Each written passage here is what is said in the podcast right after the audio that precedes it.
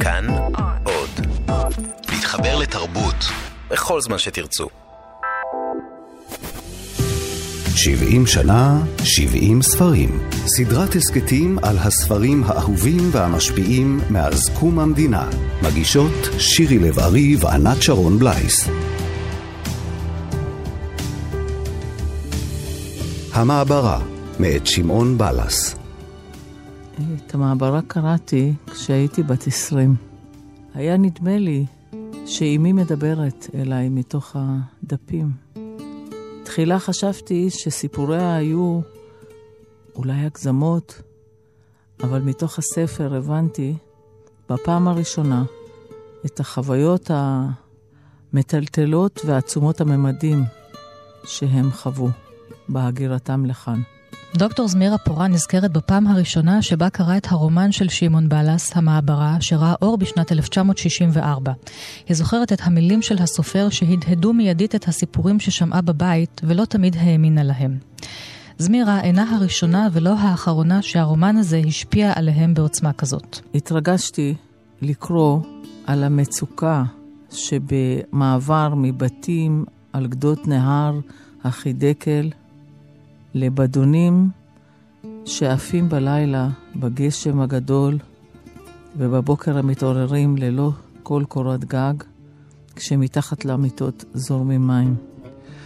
בפינת הבדון מתוח היה חבל מקיר אל קיר, ועליו תלויה הייתה שמיכה. במשולש שנוצר מאחורי השמיכה, העמידה אמו של יוסף גיגית פח גדולה ודלי מים חמים. כל ערב שבת מתקינה היא כמוה כשאר אנשי אוריה, את פינת הרחצה. ראשון למתרחצים, יוסף. בשובו מן העבודה, סועד הוא את ליבו, מתגלח וקופץ מהרה לתוך הגיגית. עד שהוא מתרחץ, מתחממים המים על הפתיליה, והיא מפשיטה את סעיד מבגדיו ומשפשפת את גופו הרך במטלית סיבים גסה. אחרונה נכנסת היא למשולש הרחצה, כשהשמש כבר נוטה לערוב והשבת עומדת להיכנס. בעוד מועד מכינה היא מים חמים די צורכה, כדי שלא להיזקק לפליטיליה לאחר כניסת השבת. רחצת ערב שבת היא תענוגה היחיד בחיים. המים החמים מחלצים את עצמותיה ומחדירים נועם באיבריה הרצוצים. דוקטור קציעה אלון חושבת שהמעברה כמושג, כמקום, מצוי עד היום באיזה מצב של הדחקה תרבותית. אנו מעדיפים לשכוח אותן, כפי שאנו מעדיפים לשכוח שכולנו למעשה בני מהגרים. המעברה הוא סוג של מקום שהוא ידוע מאוד עבורנו. אנחנו יודעים מה התרחש בו, מה הייתה דינמיקת היחסים. אנחנו מכירים אה, מחקרים שנעשו על אה, ספרות המעברה. ובכל זאת, אני חושבת שמי שיקרא עכשיו את המעברה, יגלה עד כמה בסופו של דבר אנחנו לא באמת יודעים. אין באמת ילידים צברים, כולם הגיעו לכאן מאיזה מקום אחר, כפי שמציין שמעון בלס עצמו באחד הראיונות שנערכו עמו בשנות ה-70. לדעתי הספרות בארץ היא ספרות מהגרים.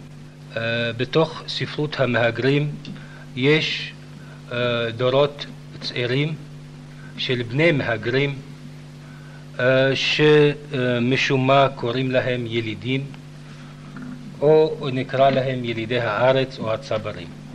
גם הם מהגרים. בפרספקטיבה ההיסטורית הם מהגרים. אז לסיפורים האישיים ברומן המעברה הייתה כאמור השפעה עצומה על הקוראים, אבל הביקורת הממסדית העדיפה להתייחס אליו אחרת, ואתם יכולים לנחש כיצד.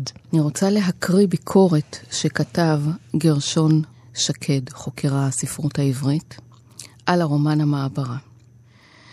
והביקורת נכתבה בשנות ה-80, לא סמוך ליציאת הספר. כדרכו של רומן חברתי, חשובה בהמעברה המגמה החברתית יותר מן ההישג האומנותי. הרומן הוא ניסיון להתאים את המודל הספרותי למודל חברתי אותנטי.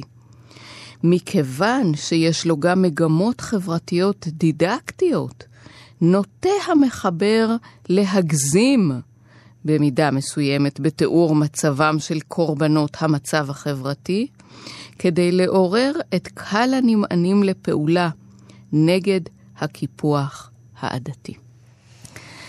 אנחנו רואים כאן אה, רפרטואר שלם של הקטנה. אה, מצד אחד כמובן הקטלוג כספרות סוציולוגית או ספרות עדתית, בלא הערכה אמיתית למפעל האומנותי של שמעון בלס, ומאידך גיסא, אנחנו רואים פסילה של הנאמר כמציאות חברתית אמיתית ונוקבת דרך המילה הגזמה. אבל אני אומר, יש עוד uh, חוסר התחשבות בכך גם בספרות שנכתבת על מציאות ישראלית שדנה בבעיות, בבעיות ובקיומו של אדם שאינו צבא, שהוא שנושא נושא על גבו עבר, אה, עבר אחר שהוא לא עבר הארץ. גם זה אין, אה, אה, אין כל כך מתעניינים בזה. וזה לא אשמת הסופרים כמו אשמת הביקורת. כי הביקורת בארץ היא ביקורת מגמתית, עכשיו היא פחות פוליטית, אבל כיתתית במלוא מובן המילה. זמירה פורן חוזרת אל העמוד הראשון בספר, אל המילים בערבית. מקהל אנסר אל-סחיבייה שלמה חמארה. מילים ערביות אלה מתנוססות על חזיתו של צריף עץ הניצב בסמוך לכביש האספלט בואכה מעברת אוריה. הן מזמינות אותך לשבת על אחד השרפרפים הפזורים ליד פתח הצריף, להאזין לצלילי הזמירות הבוקעים מן המקלט, ולהשיב את נפשך בלגימת כוסית תה או ספל קפה קחווה מהבילה. אלה קולות אותם שומעים בבית הקפה שבמעברה, המקום החילוני והרועש שמנוגד לבית הכנסת הקדוש והשקט. הקראתי את הפסקה הזו לאימא שלי, שהיא בת 88, שהיא נולדה בדיוק בשנה שנולד uh, שמעון בלס. והקראתי לה, היא אומרת לי, כאילו זה הוא מתאר את הבית קפה שהיה לנו במעברה בכפר אנה, פה באור יהודה. גיבורי המעברה הם אנשים צעירים שמבקשים לצאת ממנה ולהשתלב במדינת ישראל הצעירה.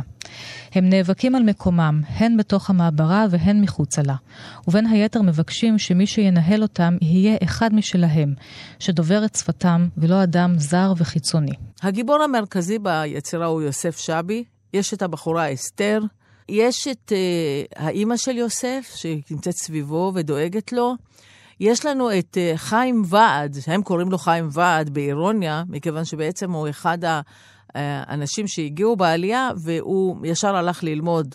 יש לנו גם את הדמות של שאול, שזה אה, אה, דמות שמתוארת ביצירה והיא משמעותית. אה, עכשיו, כל המשבר מתחיל מזה שאחת הנשים במעברה צריכה ללדת, ולא, הרופא לא, מספיק, לא מסכים להגיע לתוך המעברה שהיא מלאה בוץ ואין שבילים, וכשמביאים אותה לבית חולים כבר זה מאוחר והתינוק מת. אז זה יצר התמרמרות אדירת ממדים בתוך המעברה, וממנה מתחיל גל של התנגדויות. שאול רשתי ביקש אותך, נזכרה. מתי? לפני שעה קלה, אני לא ראיתי אותו, הוא שאל את סעיד והלך. אולי בעניין נעים אל-חבז בא. את המשפט האחרון אמרה חרש, כביכול חששה לצייר את בנה. יוסף הסב אליה את פניו. בעיניו עמדה שאלה. נראה שאמו יודעת את שאירה לאשת נעים. שמעת מה קרה לה? הניעה ראשה בעצב ונתענחה. דומיה נסתררה לרגע קט. לא סיפרתי לך כדי לא לצייר אותך. ואתה מניין יודע? עוד מן הבוקר אני יודע. נסעתי לבית החולים. וכלום לא תעשו משפט לרופא? פרצה מפיה השאלה אשר זה שעה נקרא בראשה. מה יועיל משפט? השיב הבן. בעל האשם לא פחות ממנו. בבוקר הזמין איזו מיילדת מטומטמת והלך לו. והלא זו הלידה השנייה שהוולד מוצא מת מבטנה. ראית אותה? אותה לא ראיתי. הרופאים לא הרשו אפילו לבעלה להיכנס. זאת ההתקוממות הראשונה של חבורה של צעירים חסרי מנוח, שהם רוצים להיות המנהלים של המעברה מתוך טעמים עמוקים ביותר. הטעם הפרקטי הוא לדאוג לעבודה לכל הגברים והנשים שמעוניינים לעבוד כדי לא לחיות מהתלושים. והטעם השני, לנהל את חיי הקהילה ול, ולומר אמירה פוליטית יותר רחבה, מי אנחנו ומה אנחנו יכולים לתרום פה למדינה הזו החדשה. הגיבורים מנהלים דיונים אידיאולוגיים. שאול רישטי הגיבור הוא מופע, הוא מניפסטציה של התנגדות. והמושג הזה של התנגדות למה שהתרחש במעברה, של ארגון התושבים, מי שנמצא, האוכלוסייה, להפגנה, למחאה, לעצומות, לצעקה. גם הנושא המגדרי כבר בא לידי ביטוי בספר הזה. האימהות והבנות מול האבות והבנים. כל אחד והדרך שלו להתמודד עם החיים במעברה. כאשר הנשים הן הבית, ממנו יוצאים הגברים למאבקם ואליו הם חוזרים. אבל אין מדובר פה רק בתפקיד אמהי חזק, אלא אף מעבר לזה. כי הדמות הכותבת ברומן, הדמות המקבילה לסופר, היא למעשה אישה, אסתר. יש שתי דמויות נשיות ביצירה מאוד חזקות, זאת האימא של יוסף ואסתר. האימא של יוסף היא הדמות המכילה, זאת שבעצם מודעת למעשים הגדולים שהבן שלה מוביל, ומהווה בעצם איזה עוגן, איזה בסיס, שהוא יוצא למסעותיו ולמחאותיו ולמלחמותיו, וחוזר הביתה ויה עוגן. וניקח את אסתר, שבעצם היא גם דמות, אפשר לראות אותה כדמות שהיא אפילו סוג של כפילה של הסופר, מכיוון שהיא גם היוצרת היחידה הכותבת את התהליך, ויש באסתר את אותה רגישות פואטית ועדינות שגם כל הרומן מתאפיין בה. היא, היא, היא מתבוננת, היא דמות של המתבונן על התהליך ומנסה להכיל את העוצמות הרגשיות דרך הזה שהיא מתכנסת לכיוון הכתיבה, וגם אה, את הבעת הרגש שלה היא, היא מאוד עוצרת והיא מאופקת, וזה גם אחד הדברים שמאפיינים את שמעון בלס. בלס כתב את הרומן תחילה בערבית ואז תרגם את עצמו לעברית. הוא כתוב במסורת הריאליזם החברתי המערבי, קולות שהוא שמע בעיר הולדתו בגדד, העיר שבה גדל ובה היה חשוף לשפות השונות שיצרו יצרו מזיגה בין מזרח ומערב. קציעה אלון מספרת כיצד בשלב מסוים ניסה בלס לעשות הפרדה בין מה שכתב בעברית לבין מה שהמשיך לכתוב בערבית. הוא גם אה, מספר על האקט הזה שבו למעשה התובנה שהוא יהיה חייב לחיות בעברית, ככה ירדה עליו, והוא החליט באקט אלים לא לקרוא יותר שום דבר בערבית, לא לכתוב יותר שום דבר בערבית. והוא מספר אה, על אה, לילה טרוף שינה, שהערבית אה, נקמה בו את נקמתה, והוא ככה התעורר מסויט, ממלמל מילים בערבית, ומלחמת השפות הזו ממש התחוללה בו גופה. והנה לילה אחד, בשובי בשעה מאוחרת מהדפוס שם עבד, נטלתי לידי לפני העלייה למשכב ספר של טהה חוסיין, כדי לבדוק דבר מה שלא זכור לי מהו. אבל אחרי שכיביתי את האור, נתקפתי בנחשול אדיר של מילים, של משפטים ובתי שיר בערבית, כמו סכר שנפרץ פתאום, אשר הדביר את השינה מעיניי עד אור הבוקר. זאת הייתה נקמת הערבית בי. נהגתי לומר לעצמי, העונש שראוי היה לי, מן הסתם, על שהפניתי את גבי לשפת האם, האהובה והחמימה.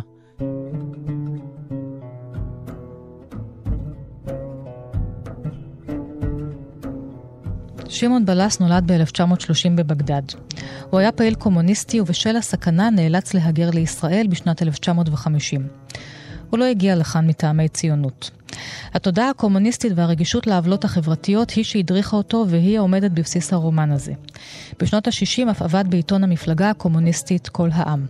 במקביל, הפך לחוקר ספרות ערבית. אחד המושגים החשובים שהוא טבע הוא המושג יהודי-ערבי. האדם שנולד וגדל במזרח התיכון והוא למעשה גם וגם, ואינו מעוניין בהפרדה של הזהויות אלא בשילוב שלהן. גם אם שילם עליהן בהתעלמות מצד חוקרי הספרות. כשהוא אמר אותו לראשונה, חשבו שזאת פצצה שבכלל היא אוקסימורון שלא ייאמן ולא יתואר, ואין מושג כזה יהודי-ערבי.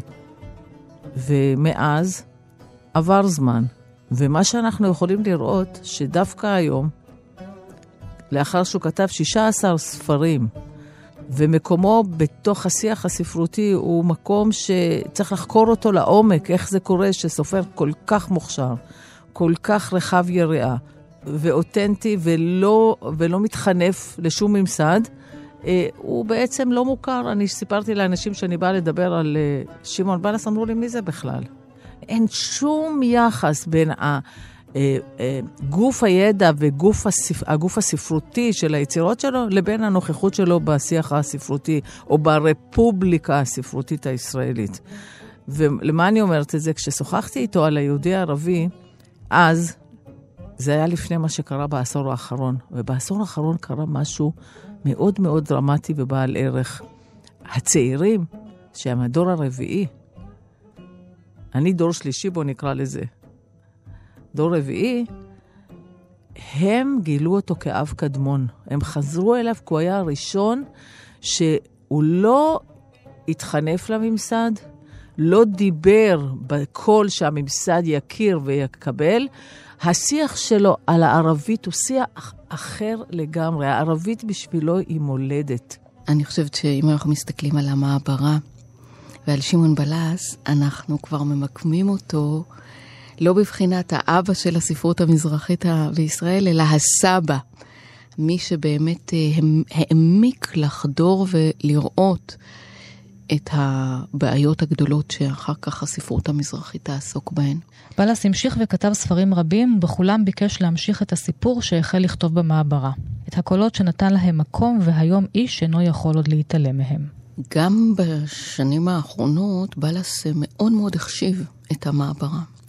למעשה ראה בו חלק מטרילוגיה, תל אביב מזרח. וזו טרילוגיה שנכתבה לאורך עשרות שנים.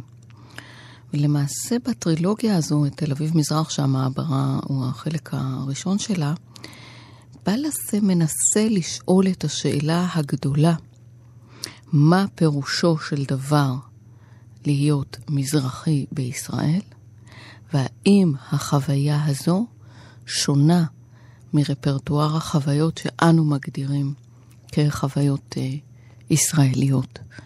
אני חושבת שבמאמץ הספרותי שלו, הפואטי שלו, לא רק שלו כמובן, למעשה החוויות הללו שקוטלגו כספרות אה, עדתית, היום נמצאות בתוך המיינסטרים והקאנון של הרפובליקה הספרותית השוקקת בישראל. עד כאן התוכנית על הספר המעברה מאת שמעון בלס. תודה לאמוץ פרידמן על קטעי הקריאה, כאן באולפן ענת שרון בלייס.